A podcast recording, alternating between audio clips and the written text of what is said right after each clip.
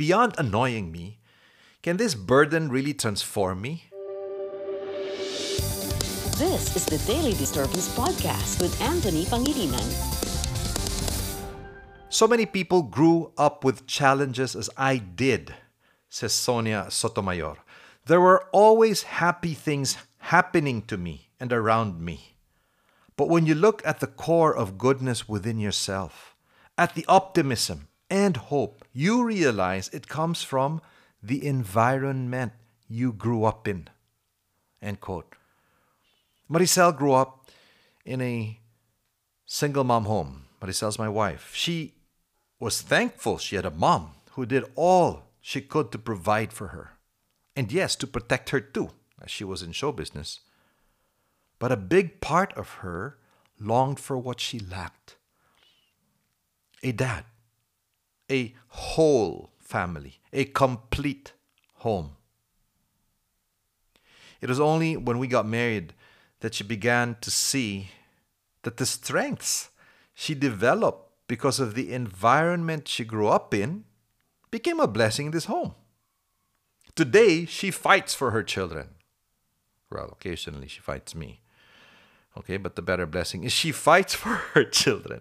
She partners with me in finding solutions to our own challenges like her mom did. You know, the whatever it takes spirit.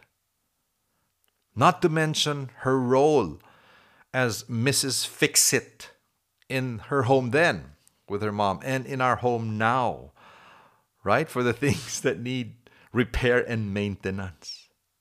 And all of this had to do with her growing up in a single mom home.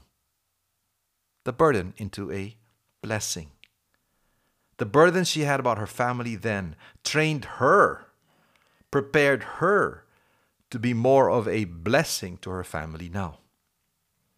Yesterday, we said you can turn a burden into a blessing as you see all that knocks at your door as a gift. Today, you can turn your burdens into a blessing when we allow the burden to transform us, when we allow the burden to strengthen us. So, this illustration, which you may have heard of before, so God told me to push this rock. And so I pushed for a day, several days, weeks. And the message was to push it. So I pushed for months, over a year. At one point, I said, God, I've pushed for a year, but it hasn't moved.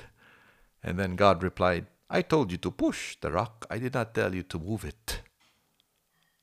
But now, look, it may have not moved, but you're stronger.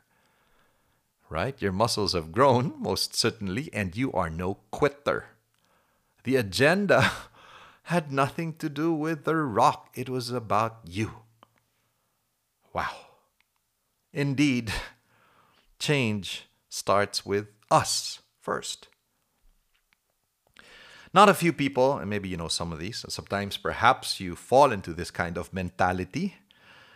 Look at this mentality, okay? This this mentality that goes, What luck do I have? I mean, I had a first boss who really sucked, right? And pressured me more than guided me. The second boss was actually worse. It wasn't just the boss, it was also the superior, perhaps that she assigned to me. Output, output, output. That's all they cared about. And now, my present boss, I see all the same signs, results over relationships, all over again. What luck do I have?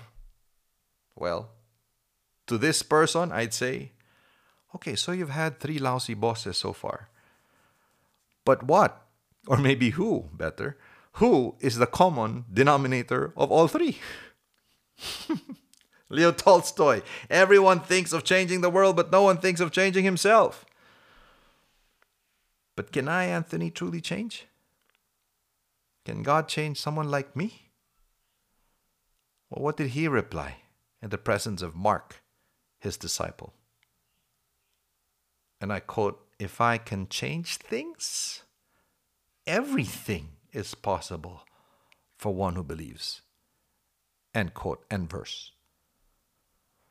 let me tell you something about my son Benjamin's surgery when he was four years old.